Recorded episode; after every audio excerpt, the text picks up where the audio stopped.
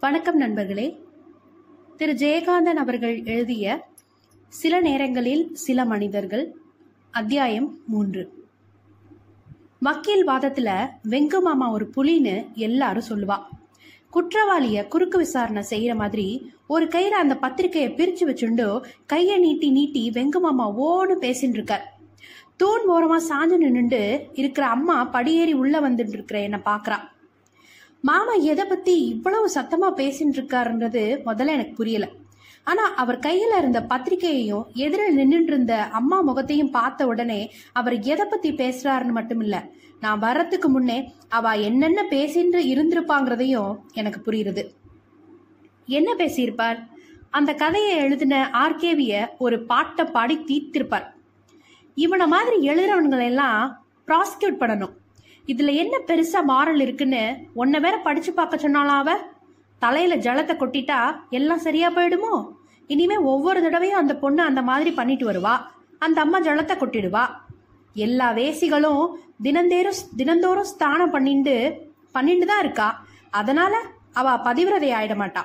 ஒரு தப்ப தப்புன்னு ஒப்புத்துக்கணும். தப்பு பண்ணிட்டு அது சரின்னு வாதாடப்படாது. இந்த கதையில இருக்கிறது மாதிரி நடக்க ஆரம்பிச்சிட்டா யாரை யார் நம்ப முடியும்? விவாகம்ங்கிற ஒரு புனிதமான விஷயத்துக்கு அர்த்தம் இல்லாம போயிடும். என்ன நினைச்சுன்னு இந்த கதையை உன்னை படிச்சு பார்க்க சொன்னாலாம் நீ அந்த மாதிரி அவ காரியத்தை மூடி மறைக்கணும்னா நீ சொன்னையே உன்னை குத்தி காட்டுற மாதிரின்னு உனக்கு ஏன் அப்படி தோன்றது? இந்த மாதிரி ஒரு விஷயத்தை மூடி மறைக்கிறது சம்சாரிகளால முடியாது. உன் பொன் மேல எவ்வளவு உனக்கு ஆசை இருந்தாலும் அந்த நேரத்துல இதை மறைக்கணும்னு உனக்கு ஏன் தோணல? ஏன்னா உனக்கு அப்படி மறைச்சு பழக்கம் இல்லை அந்த மாதிரி பல தடவை அந்த பெத்தவளே பண்ணி மறைச்சிருந்தாதான் பொண்ணு பண்ணிட்டு வரும்போது மறைக்க முடியும். இவன் பொண்ணோட கதையென்ன சொல்லியிருக்கான் அவளை பெத்தவ கதையே எனக்கு புரிகிறது. இந்த மாதிரி விஷயங்களை மூடி மூடி மறைச்சிட முடியும்னு நினைக்கிறதே மகா பாவம். அப்புறம் எந்த ஒழுங்கும் இருக்காது. எந்த முறையும் இருக்காது. எல்லாரும் எல்லாத்தையும் பண்ணிட்டு மறைச்சிடுவா. இந்த கதையில வர பெத்தவ அவளை மாதிரி நடக்கலையேங்கிறதுக்கு பெருமைப்படணும் நீ. அதை மறைக்காதனால உன் பொண்ணு வாழ்க்கை ஒன்று கெட்டு போயிடலையே. மறைச்சிருந்தா உன் குடும்பத்தோட பெருமையையும் சாஸ்திரோக்தமான விவாகத்தோட பவித்திரத்தையும் கெடுத்த பாவம் உன்னை சூழ்ந்திருக்கும். தொத்து நோய் பிடிச்சுண்டா அது நம்ம குழந்தையா இருந்தாலும் தள்ளி தான் வைக்கணும். இதுக்கா போய் நீ வருத்தப்பட்டு இருக்கிறதாவது? மாமாவுக்கு என்ன? வாதம் பண்றதுக்கும் தர்க்கம் பண்றதுக்கும் சொல்லி தரணுமா? நான் வாசற்படியிலேயே நிக்கிறேன். இன்னும் மாமா அம்மாவோட பேசின்னு இருக்கார் இன்னும் என்ன பார்க்கல. ஓன்னு அவர் பேசுற சத்தம் மட்டுமே கேட்குறது ஒரு வார்த்தை கூட புரியல. திடீர்னு வீட்டு வாசப்படியில காலை எடுத்து வச்ச உடனே அவர் பேச்ச முன்பின் தொடர்பில்லாமல் கேட்கறதுனால அவர் என்ன சொல்வாருங்கிறது எனக்கு தெரிஞ்சிருந்தாலும் அவர் என்ன சொல்லிட்டு இருக்காருன்னு எனக்கு புரியல. எதுக்கு இப்படி சத்தம் போட்டு பேசிட்டு இருக்கார்? அவருக்கு கோர்ட்ல சத்தம் போட்டு சத்தம் போட்டு பழக்கம். அவர் இறஞ்சு பேசினா கோபம்னு அர்த்தம் இல்லை. அவருக்கு கோபம் வந்தா சத்தமே வெளியே வராது. அவருக்கு வர்ற கோபம் எப்படி இருக்கும்னு அம்புஜ மாமியை கேட்கணும். ஆனால் கேட்டாலும் மாமி சொல்ல மாட்டா. அவள் யார்கிட்டயும் அதை பற்றி சொல்லியிருப்பான்னு நான் நினைக்கல. ஐயோ ஏனோ இப்போ கூட அம்புஜ மாமியை நினைக்கிறச்ச பயத்தை என்னமோ செய்யறது. அவள் நெல்ல வளர்ந்த செடி மாதிரி வெளுத்து சாம்பி போயிருப்பாள் சதா நேரமும் தலையை குனிஞ்சுட்டே இருப்பா. நாள் முழுக்க வேலை செஞ்சுட்டு இருப்பா. வேலை செஞ்சு வேலை செஞ்சே அவளுக்கு உடம்பு நறுங்கி போச்சு. ஏதோ புராண காலத்துல சபிக்கப்பட்ட தேவதை போல பொறுமையா பள்ள கடிச்சுண்டோ அந்த சாபம் விலகிறதுக்கு ஏதோ ஒரு விமோசனம் இருக்கிற மாதிரியும் அதுக்காக காத்துண்டு இருக்கிறவ மாதிரியும் தோணும். ஆனா மாமிக்கு சாப விமோசனம் சாவுதான்னு எனக்கு தெரியும். அதை நினைக்கிறச்சத்தான் பயத்தை என்னமோ பண்ணும். மாமாவுக்கு எழுபது வயசு ஆறதுன்னா அவளுக்கும் கிட்டத்தட்ட அறுபது வயசு இருக்கும்.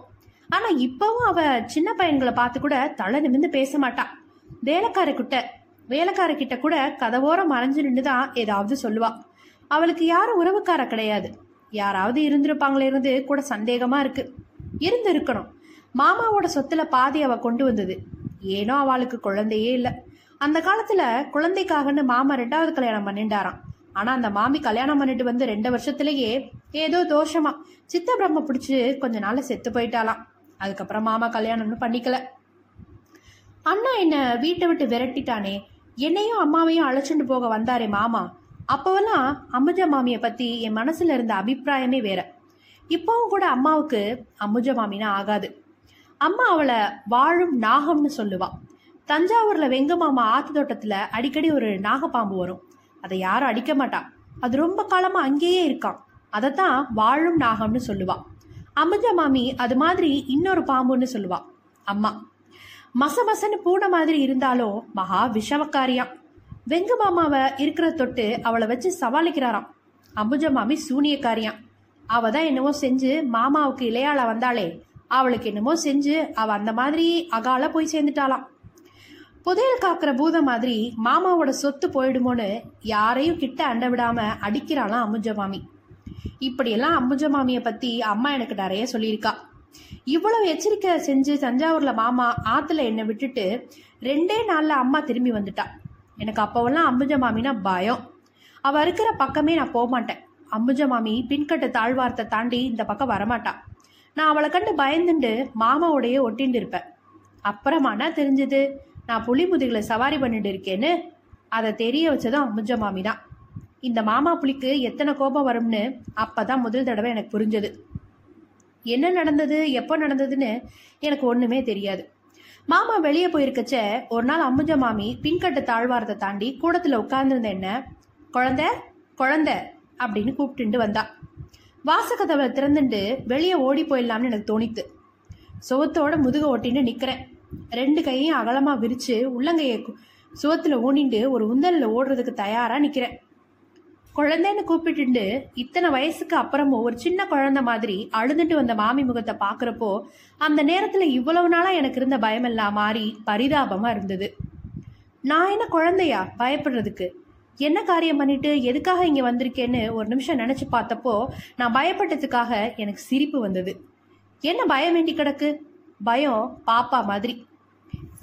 என்னை பெத்தவனும் உடன் பிறந்தவனும் செய்யாத எந்த அநியாயத்தை எந்த சூனியக்காரி எனக்கு செஞ்சிட போறான்னு நினச்சுண்டு சொல்லுங்க மாமி ஆதரவா சிரிச்சேன்.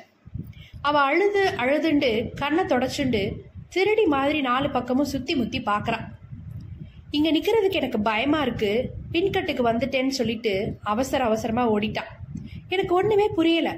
ஆனாலும் தைரியமா போனேன். அதுக்கப்புறம் தான் தெரிஞ்சது அம்புஜ மாமி எவ்வளவு பாவம்னு. அதுக்கப்புறம் மாமா இல்லாத நேரமெல்லாம் நான் அம்புஜ மாமியோடையே பேசின்னு இருப்பேன். அவள் யார்கிட்டயும் சொல்லாத ரகசியமெல்லாம் என்கிட்ட சொல்லுவா. இந்த மாமாவை பத்தி யாருக்குமே தெரியாத சொன்னாலும் யாருமே நம்ப முடியாத அவரோட பரம எதிரி கூட சி இது என்ன அபாண்டம்னு சொல்லக்கூடிய ரகசியங்கள் எல்லாம் வக்கரங்கள் எல்லாம் எனக்கு தெரியும். அவருக்கு பலியாகாத என்னையோ பலியான மாமியையோ தவிர அதெல்லாம் வேற யாருக்குமே தெரியாது. அதுக்கப்புறம் மாமாவை பார்த்தா எனக்கு ஒரு புலி மாதிரி தோண ஆரம்பிச்சுடுத்து. மாமா வீடு ஒரு புலி கொகை மாதிரி தோண ஆரம்பிச்சுடுத்து. இதோ நான் அவரையே பார்த்துண்டு வாசற்படியிலே நிற்கிறேன் நாற்காலியில் அந்த கருப்பு கொட்டு கிடக்கிறது. ஈசி சேர்ல மாட்டியிருக்க ஷர்ட் தொங்குறது. வெறும் பனியனோட இடுப்புல அந்த முரட்டு பெல்ட்டோட மாமா உட்காந்து பேசிட்டு இருக்கார். அந்த பெல்ட் எவ்வளவு பயங்கரமான ஆயுதம்னு அம்புஜ மாமிக்கு தான் தெரியும். ஒரு நாள் மாமி எனக்கு காமிச்சா. அவ முதுகுல மார்புல பிருஷ்டத்துல தொடையில கழுத்துல தோளுல. அது எப்படி அந்த கோபத்துல இந்த புலி எந்த இடம் யார் கண்ணிலையும் படாதுன்னு தெரிஞ்சு பிராண்டுறது உடம்பெல்லாம் வரி வரியா மாமி மேல இந்த பெல்ட்டை நான் பார்த்துருக்கேன். மாமி கணக்கும் அடையாளமும் வச்சிருக்கா. இதோ சேப்பா ரத்த கசீரதே இது நேத்திக்கு அடிச்சது. நீளமா இருக்கே இது போன வாரம். அதுக்கு முன்னால அடிச்சதெல்லாம் கருப்பு கருப்பா இருக்கு.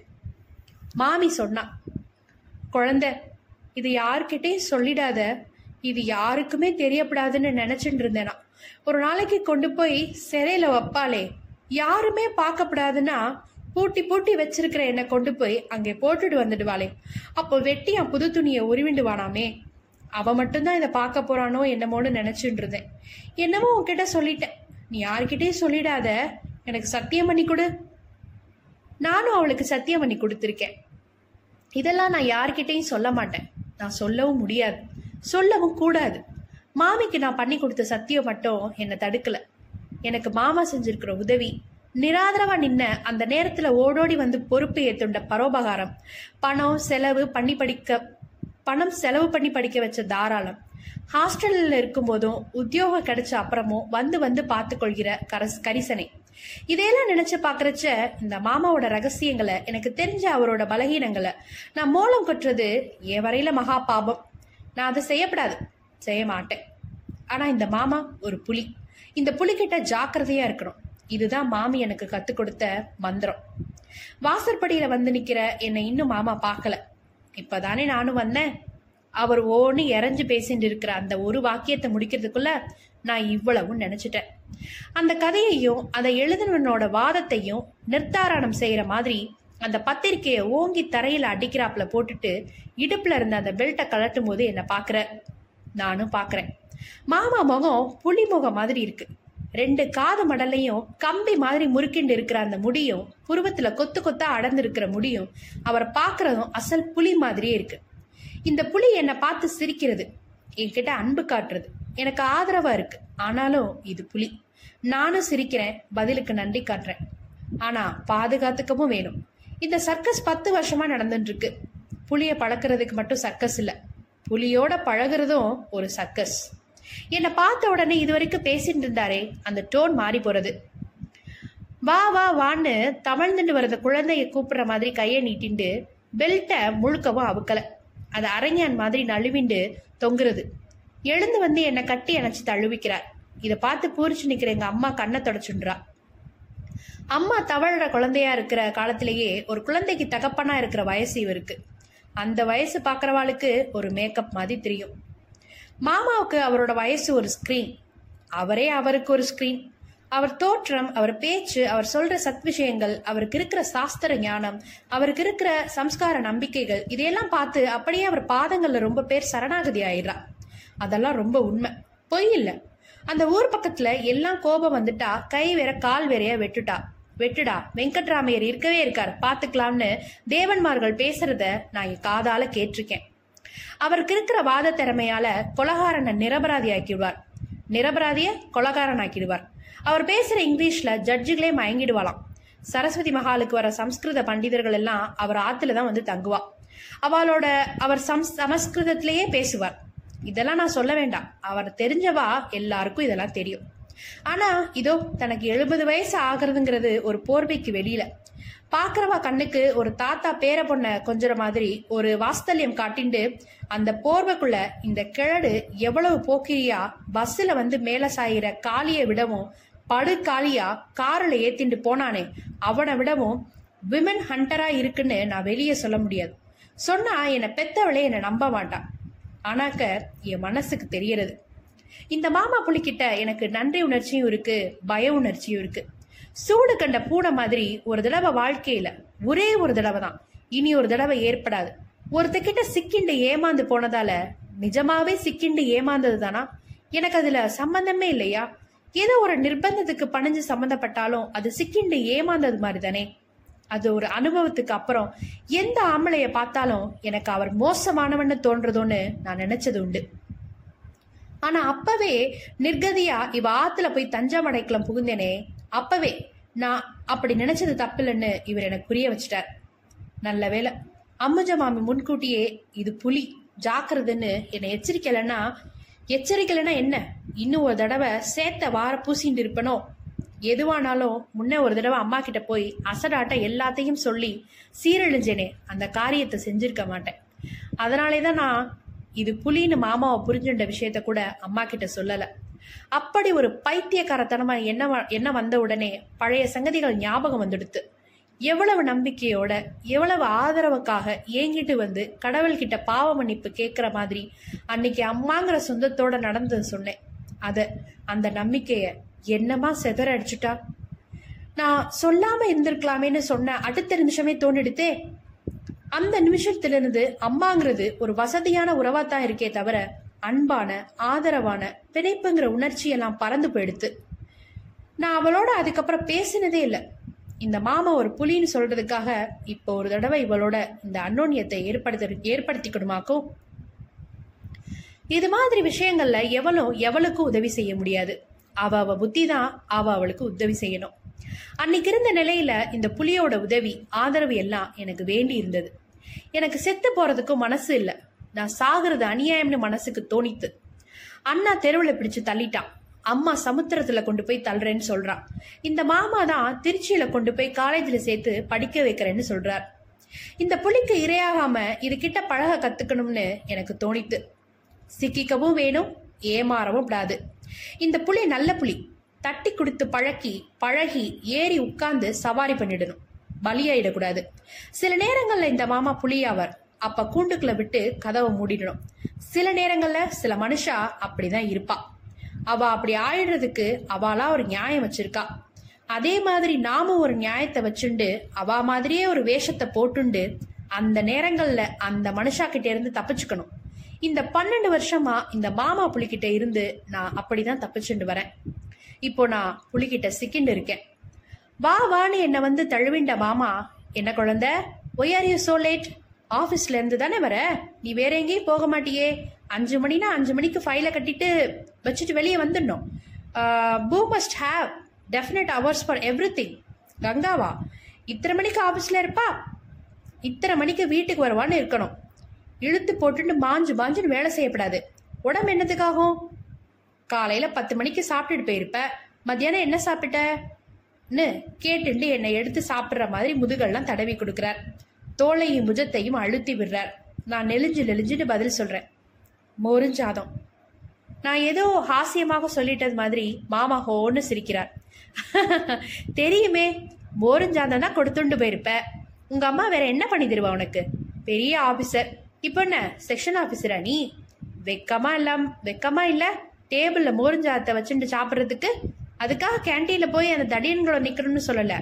You can send your fine you can send your phone சாயங்காலம் காப்பியாவும் சாப்பிட்டையா? என்னத்துக்கு இந்த கிழமை என்னை இப்படி போட்டு நிறக்கிறான்னு எனக்கு கோபமும் எரிச்சலும் வர்றது. நான் நின்னப்போ ஆதரவு காட்டி படிக்க வச்சு அழுக வர்றது. அடக்கிண்டு அவர் கேட்டதுக்கு இல்லைன்னு பதில் சொல்லிட்டு நெளியிறேன். ஒரு காப்பி கூட சாப்பிடாம காசு சேர்த்து வச்சு என்ன பண்ண போற? ரெண்டு கன்னத்தையும் பிடிச்சு கிள்றார். ஐயோ விடுங்கோ வலிக்கிறது மாமான்னு கத்துறேன். என் கண்ணுல ஜலம் வந்துடுத்து. நான் கத்தினது போய் நான் அழறது நிஜம். இதையெல்லாம் பார்த்துட்டு அம்மா ரசிக்கிறா. கனகம் எனக்கும் என் மருமாளுக்கும் நன்னா ஒரு காபி போட்டு கூட. அம்மா உள்ளே போகிறாள். விடுங்கோ நானும் போய் ட்ரெஸ் சேஞ்ச் பண்ணிட்டு வரேன். சொல்லி அவர் பிடியிலிருந்து இருந்து போறேன். இந்தா குட்டி கதவை மூடிடாத. நானும் வரேன். மாமா பரிகாசம் பண்றாராம். போங்க மாமா நான் வெக்கப்பட்டுண்டு ஓடுறேனாம் இந்த வெக்கக்கேடை நினைச்சு அரக்கில் வந்து நின்றுண்டு ஒரு க்ஷணம் நான் கண் கலங்குறேன். கலங்கின கண்ணீர் கன்னத்துல வழியிறது. கண்ணீர். அதுதான் மனசின் அசுந்தப்பட்ட தண்ணீர்.